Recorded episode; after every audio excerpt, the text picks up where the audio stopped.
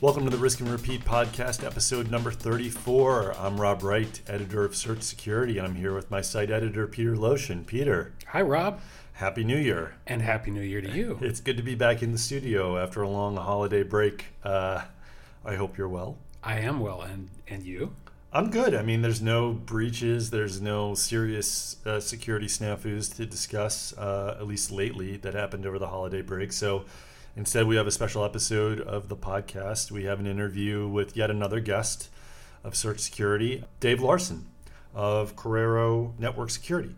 He is the COO and CTO of Corero, and he came in uh, not too long ago to discuss DDoS mitigation on all the fun stuff that that entails. And as you know, Peter, yes, Rob. a lot to discuss about uh, in that realm. Yeah. Um, I'm thinking of IoT enabled attacks and vulnerabilities and all the problematic stuff that we've been talking about on the podcast recently. One of the things we discussed was uh, the discovery Corero made recently of a new attack type, uh, new amplification attack that uses LDAP. Not good, not good. And then we also discussed um, how IoT devices are being enabled for obviously uh, DDoS uh, attacks and uh, also discuss the telecom operators, uh, telecom carrier role in all of this and sort of what they're doing and how they fit in, or more, I guess more importantly, what they're not doing. That was disappointing. Yeah. I, I don't want to get into sort of the specifics. We'll leave that to the podcast, but uh, very interesting discussion. And uh, Peter, thanks for arranging the meeting and, and getting in touch with Dave and uh, and his team and having them come in. It was it was great. Yeah, they were. It was. We're we're very fortunate to have all these people nearby. Yes, or willing to visit us. I know, I know. Not in Chernobyl specifically, but in another part of the office. I don't think they would fit in here. It would be hotter than normal. It would here. be uncomfortable. It'd be uncomfortable. It really I mean, would. We, we could get a bunch of people in here. They just couldn't all uh, sit. They couldn't sit or speak. So there right. wouldn't be enough oxygen. Uh, That's right. So without further ado, I will cue up the interview here and uh, let's take a listen to Dave Larson of Corero. My name is Dave Larson, and I'm joined here uh, with our Vice President of Marketing, Stephanie Weagle from Corero Network Security. As a bit of background, so my, my title at the company is I am the uh, Chief Operating Officer and CTO at Corero. Uh, been with the company for about two and a half years. Previously, I was the CTO for HP Networking globally, uh, and also uh, Vice President of Product Strategy for Tipping Point. So, what what Corero does is uh, we're in the business of building basically infinitely scalable automatic DDoS edge defenses. Uh, what that means is it's it's appropriate for any large scale operation, whether it's a data center operator, whether it's a, a traditional carrier, uh, whether it is uh, a conglomerate operator of some kind. It's anywhere there's a significant amount of peering or dirty peering or transit edge bandwidth. Uh, and that could even be a private entity like a large gaming company or a large bank. Um, for us, the problem, the, one of the traditional problems with DDoS is you have to have enough capacity to deal with the problem to begin with. Uh, but then we would say, we would argue that if you have the capacity, then use it to your advantage and actually sink all the attacks, get rid of everything that's uh, a problem in the network, and allow the good traffic to transit. Uh, the problem with that is historically in the market, there has not been technology that could do that. Uh, so it has always been deployed out of band in something known as a scrubbing center. Uh, we are very much a new entrant to the marketplace, although our product has been in the market now for almost two and a half years, almost commensurate with the day I joined the company. Um, and we have been deployed the majority of the time as an auto mitigation device at full capacity scale of the edge. Um, so, example customers that we have that are public are uh, Liquid Web as a hosting company, uh, large North American hosting company. Uh, Jagex is a large game hoster in the UK. Uh, they host a game called RuneScape uh, million and a half subscribers. We've protected that network for two and a half years. That's been, uh, I'm familiar with that, that's been hit uh, a lot. Tons. Uh, yeah. I don't I don't know why they're so insistent on uh, trying Yeah. to take it down, but uh, Well, believe me, they, they, for a long time, they were unable to sustain uh, their online contests Yeah. and, and things like that. But with our solution in place, they've been able to uh, run pretty much with minimal, if any, outage. Uh, and it's entirely auto mitigated. Um, we also have uh, service provider type entities. Uh, Block Communications is a conglomerate operator in the Ohio, Pennsylvania uh, region. They have Telesystem, Line System, Buckeye Cable System are some of their brands. Uh, OTT uh, Communication in, uh, New, in, in the Northeast, Boston up into New Hampshire and Maine. Spirit Communications in the Carolinas, uh, uh, U.S. dedicated a hosting operation in the West Coast and moving into the into the Midwest. You know, there's a whole bunch of different ones that I can point to. The cool thing about us, though, is that in almost all of those ones that I indicated, we are covering all of their edge bandwidth.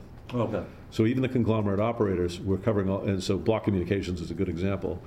We cover all of their peering bandwidth as a, as a, they offer cable, phone, VoIP, uh, VoIP, uh, uh, and wireless services.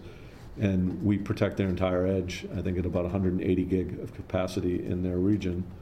And they are a very uh, vocal advocate for us because they deployed the product, it solves the problem, they don't have to think about it. They literally didn't, they didn't add any people, they didn't add anything. We manage and operate the service for them with our hardware that they purchased in their environment. Is that uh, just a quick question? Is that sort of the normal uh, approach, normal model from customers is to buy the appliance and have you guys Yes. manage it? Yeah, it? some that- can't. Yeah. There are some, there are, we certainly have customers, we have government customers that cannot. They need to learn how to operate the product themselves, and of course, we provide professional services and training that allows them to do that. Um, But the majority of our customers, actually frankly, if you look at the tier two and three operator space generally, Mhm. none of them can afford their own security staff. So they've never bought a product in the past because they couldn't operate it Right. or they couldn't afford it either in many cases. Our, our, one of the reasons we're winning is our cost model is significantly lower from an a- a- acquisition cost to begin Okay. with. But on the heels of the Mirai botnet attacks, we put uh, an announcement out into the market that says we will sell a terabit of managed DDoS capacity to an operator for a million dollars. Wow. That's, you know, that's, that's 25% of the cost Mm. of what you would be able to buy that from uh, Arbor, just acquisition alone. And then Arbor doesn't manage it for you. You'd have to staff, you know, 11 to 15 people on a 24/7, 365 basis. So it simply is not, no one can address what we do. The beauty of it is, is we're not just saying we can do it. We have customers that have been in production for two years in this mode of operation, and they're happy to advocate for us. There's probably a good segue, though, uh, into why all this is relevant uh, in terms of what has been the evolution this year in the marketplace uh, with the IoT botnets, and what does that portend for next year? What does this really look like, and how, how do we take it seriously? So, first, Krebs gets taken down. He didn't actually get taken offline initially. Um, the attack was the, the first instance of the public, public, publicization or publication of the Mirai botnet. Uh, peaked at a little over 600 gig, uh, as, as uh, indicated by Akamai. But Akamai couldn't keep him because it cost them too much to mitigate the attack. Uh, and that has to do with the fact that they are implementing tools in their environment that are either sourced from competitors of mine or homegrown that require humans constantly doing things. Mhm. Uh, Then there was a similar attack on OVH in France, followed by the big takedown of Dyn uh, the Friday before the election, which made every news site in the world because it basically took down East Coast Twitter in the middle of election coverage. Yeah. That's Um, not fun. The thing about that is, is that these are proof points of something that's going to become ubiquitous. Terabit attack is no longer, I mean, just the fact that three of them occurred uh, reliably in a space of three weeks, and the fact that the Mirai botnet code was made open source. Uh, we already are seeing evidence through our competitors or other cloud service offerings like Cloudflare is indicating that there are already derivatives of Mirai in use. Uh, I don't have telemetry, so I can't speak authoritatively, but I believe the attack on Dyn was derivative. It may have been Mirai, but I don't think it was the same vectors.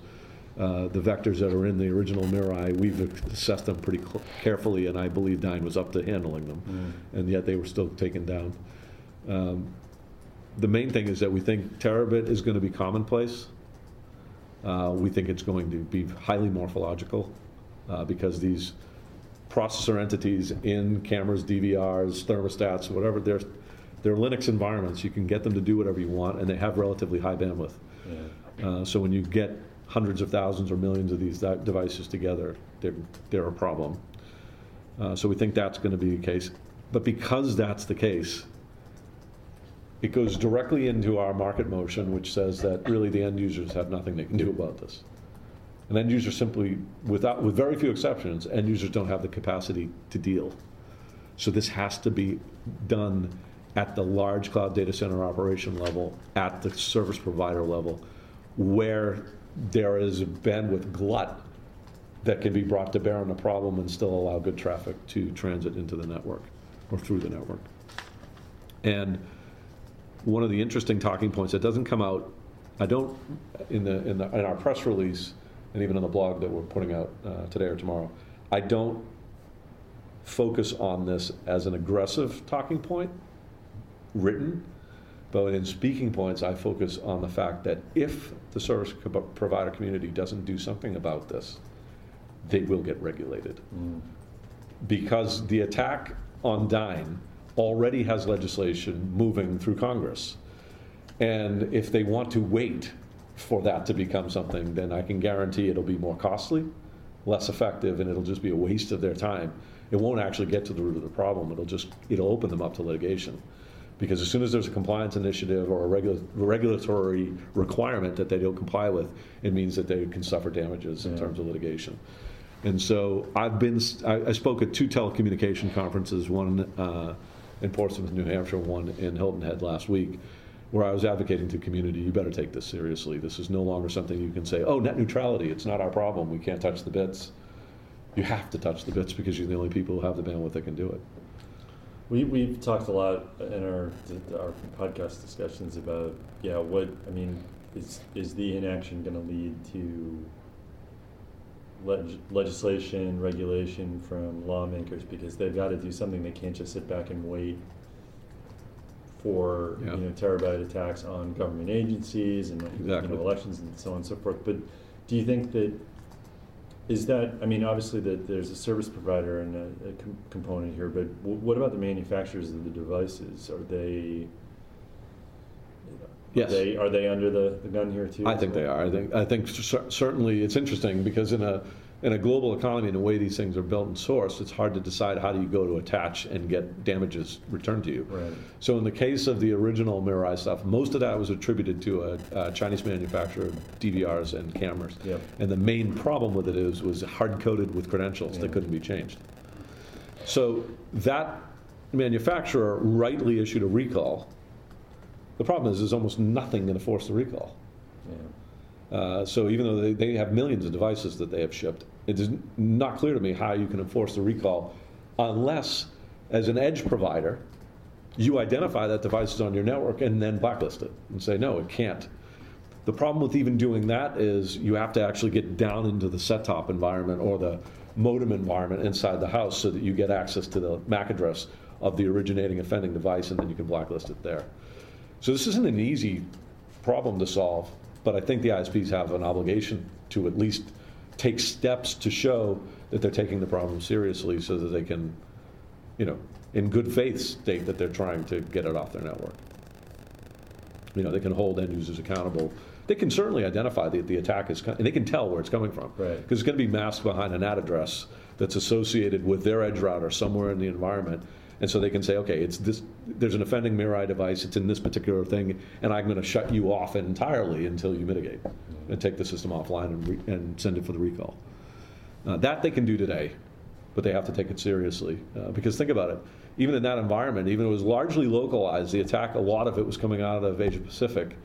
Uh, it was still spread out among so many different uh, service provider entities that it wasn't hurting them. Yeah.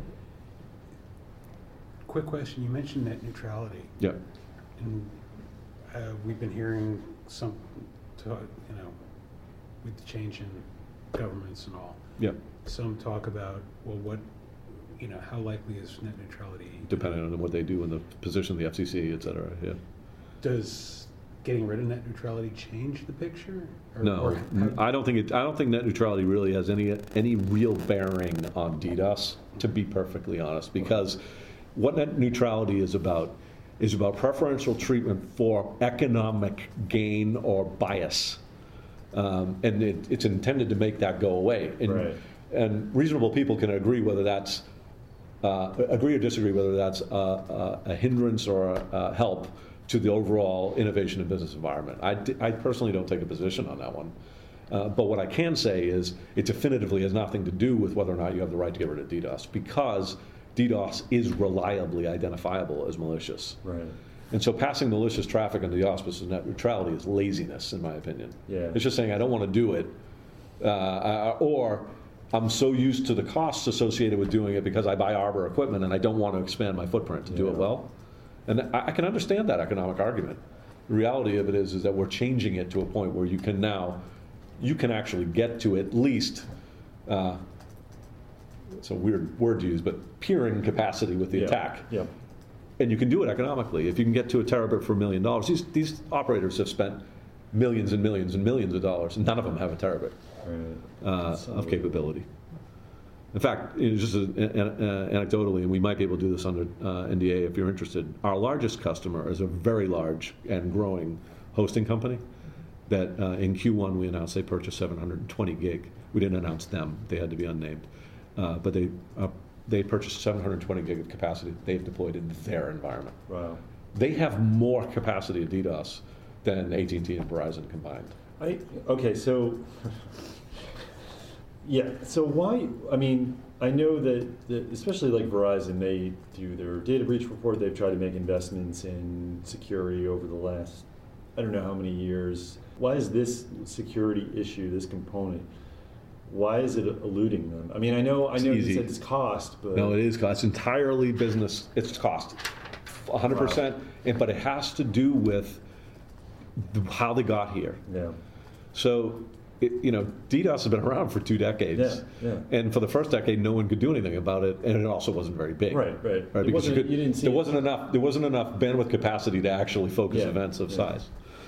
But then a decade ago, that started to change, and Arbor was in the market with a very, very powerful visualization tool, which they still have Hmm. in the form of PeakFlow.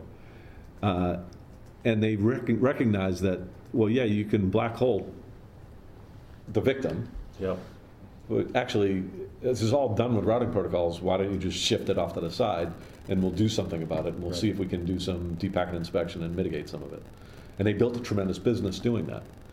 The problem is that every carrier adopted it yeah, and has instrumented it and they don't want to change. and they don't want to change. Yeah. So they want to they want to be in these routing these scrubbing center localized environments, and they don't want to change.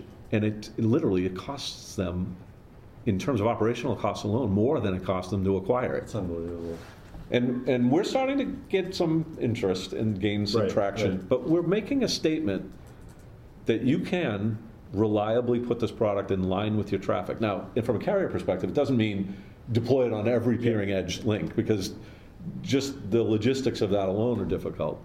But it means building your your capacity in such a way that you can divert people constantly through it. And so, in effect, it's always on. And you can start to think about using some new MPLS VRF structures the way they were intended and not be using route reinjection and black hole, and, uh, excuse me, route reinjection and GRE backhaul and all this other stuff that's fragile.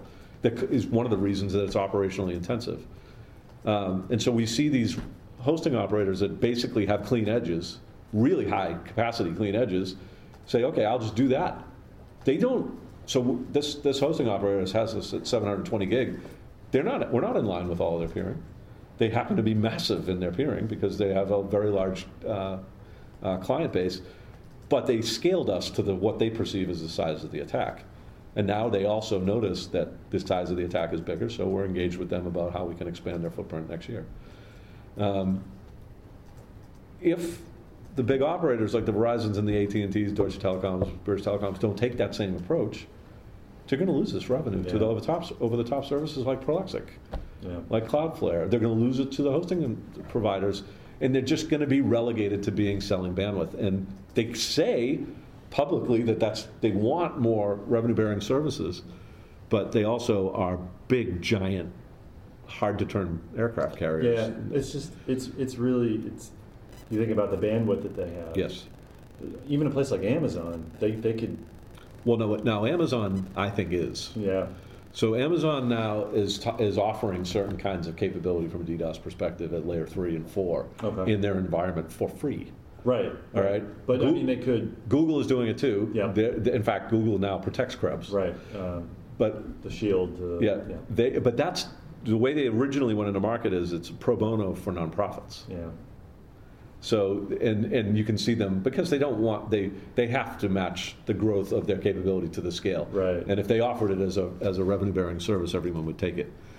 It's just those two operators alone are proof that the big guys better start to get away from this legacy um, model, or they, they simply won't, you know, they won't be able to compete. I mean, they built it originally to protect themselves. They didn't really build it a revenue protection. yeah, It- it's, because they were carrying these attacks that were suff- they were suffering from. Right. Because it's, oftentimes it's against their own IPs, because their customers represent their IPs. yeah.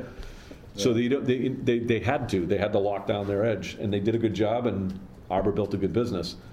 It just doesn't work in the modern attack landscape. Yeah, Um, the other thing is, uh, in terms of our news, is that you know we also in the last month or so announced a new zero day, uh, and that zero day is connectionless LDAP, reflection and amplification vector. Now, now, if you're a security person, you should immediately do that face. yeah, Like you Good. should say, you should say LDAP is an open service on Yeah. the internet. Yeah, because there was a big, uh, like, I remember seeing that and thinking, wow, I Yeah. can't believe that. So I couldn't believe it either. yeah, And so I did a quick, I don't spend my life deep in Shodan, but I did a Shodan search and I see 100,000 North American entries that will respond to LDAP openly on the internet. That's just staggering. Yeah. And so that's another area where the service providers need to get involved in two dimensions. right, One, they need to, they could just be performing some consultative services to their customers using tools like Shodan and saying, do you realize Right. this is not a good idea? And it's not allowable, according to our SLAs, for you to do this. Get that off, put it behind a firewall. Uh, that, that's number one. But Right. two, any zero day reflection and amplification technique is dangerous when it's a zero day because it will be used by the one person who knows it.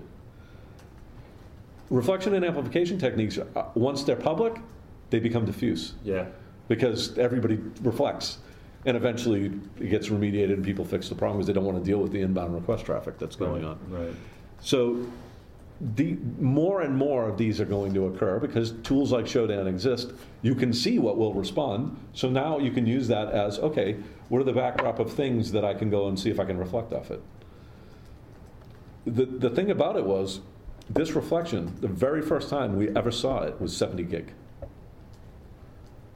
In instantaneously 70 gig against one website. wow, Uh, It was in a hosted environment that we protect, uh, we monitor, we manage for them, so our security operations team saw it.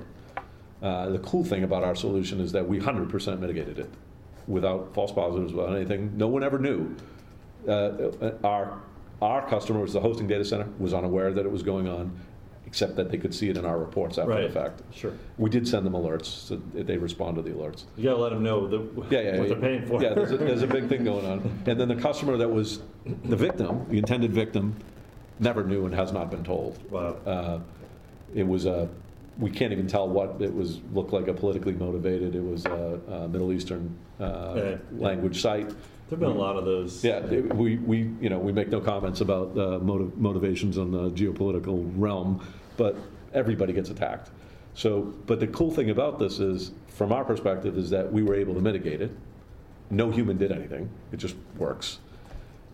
The scary thing about it is that there are going to be other ones like it, and in environments that aren't protected by our tool, people need to know that port 389 UDP is a problem so that they can pre-stage Yeah. a countermeasure.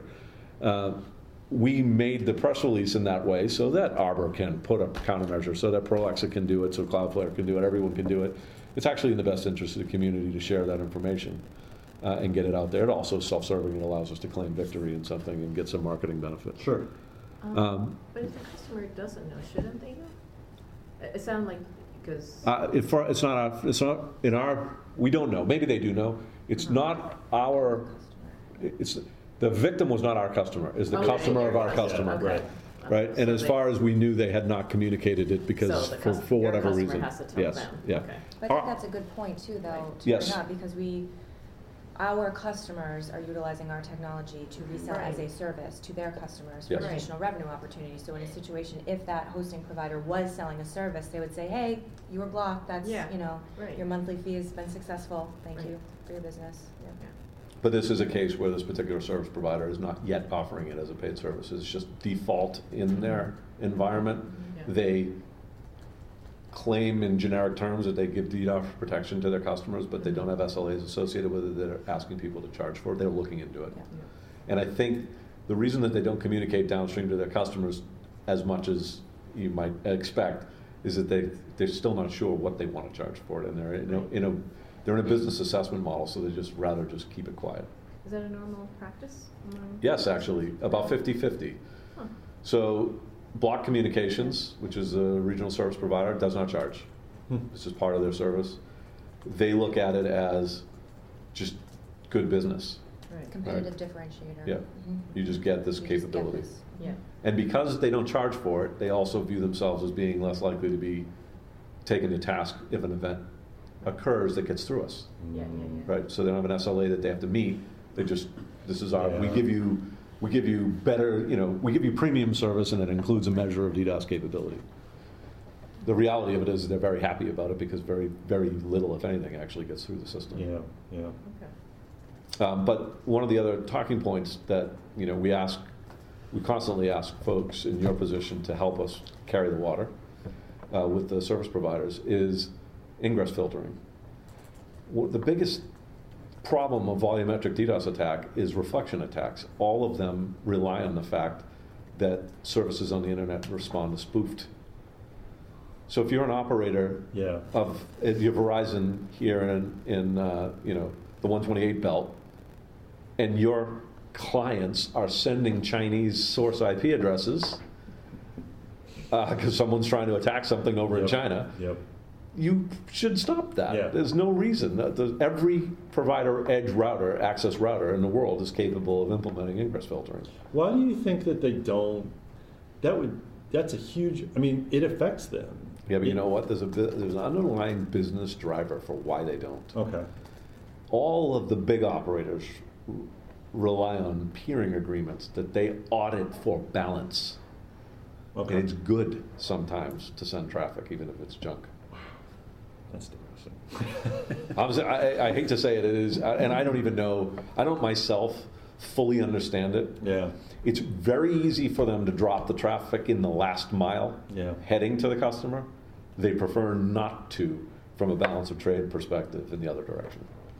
It's very, very, very strange. I guess there's a certain logic to that, but it just like you said, it seems like it'd be so easy. I mean, I, I definitely feel like there's more conversations now about, you know, from an enterprise perspective, monitoring your outbound traffic and doing some type of so you know not only if there are suspicious uploads from inside your organization Yeah. why is this person sending you know reams of data to you know some some cloud account or you know third party or whatever but but also i mean like i don't i don't think like we wouldn't want to be part of you know a botnet onslaught like we wouldn't it'd be nice if we knew that we had devices like some of our hotspots or other devices that had been compromised Yeah. because that's not only is it can it be used for a DDoS attack, it could be Oh, yeah. it could be used for other things, and we should probably know about it. And that's like if you, if you if you're only being used for a DDoS attack, you know the the stuff you know your compromised devices. I think you're getting off pretty easily. I agree with that. and it's a great way to find out that you are you've been had, and You're owned. Yeah, you're, you're pwned, you- as they say in Yeah. RuneScape. Yep. No, no, it's true. You know? No, it's true. You, uh, everything you're saying is true. Thank you. And it, no, and, and no, and that's why that's why I think look, the, the modern consumer of internet te- of internet bandwidth and technology and services, whatever, is looking for someone who is attuned to this kind of thing. Right. And so, what I think that one of the ironies is is that the Dyn attack uh, was largely. Uh, from a service provider standpoint, at least the one that talked about it the most was level three Yeah, right? And there's reasons for that. Le- But level three is a very ardent proponent of provider-based DDoS mitigation. They they they uh, bought Black Lotus. They have been growing their capacity in terms of what they're doing. I find it ironic that they're the ones that are in the middle of the Dyn thing, uh, in in the sense that they've been very vocal. They've been talking about it. Dyn has been very vocal. They've been talking about what they did. Yeah. Both organizations, frankly, did a fabulous job of getting of of being able to match the problem very very quickly, even though. Frankly, it was 12 hours before they were able to get to the point where they were no longer suffering under the attacks Um, or I don't, I'm, I'm not even 100% sure it was 12 hours, but it's on the order of a dayish. Um, but at some point, some of these competitive incoming big entities that are competing for the Verizon and the AT&T footprints, they're going to just do this. yeah, And Verizon and AT&T are going to start losing business customers, which is where that's where their main bread and butter is from a real revenue point of view. right. And ultimately, they'll lose gamers. They're going to lose the 20, the teenage to 20 something to 30 somethings that can't stand the fact that they're constantly knocked off their games. Yeah, or forty-something in my case. Yeah, yeah, yeah. so- But you know, you, you yeah, were saying oh, that yeah, yeah, yeah, DDoS is an accepted ta- tactic in the game. It, it, It's part of It's the, insane. It's part of the game. But the problem is, is that that dynamic is educating the future yeah, attackers. Yeah. These these kids, these kids are they're so talented and they have an entirely different They have a totally different mindset. they have a totally different mindset and they're good isn't it Uh, it's it's kind of remarkable. I, I think all that means is the pace of change is not going to get less. Right. the, the evolution of the tools is just going to become more rapid more complex more effective. I use a word all the time. Stephanie laughs at me. I always use this word hygiene. Because network hygiene operator hygiene security hygiene it is if you just do all of the stuff you should do you're going to solve 90% of the problem Yeah. um, so BCP 38, best best current practice of ingress filtering. Uh, you know, just good passwords, uh, monitoring your end users for for what kinds of services they are displaying to the world, and counseling them. Don't do that.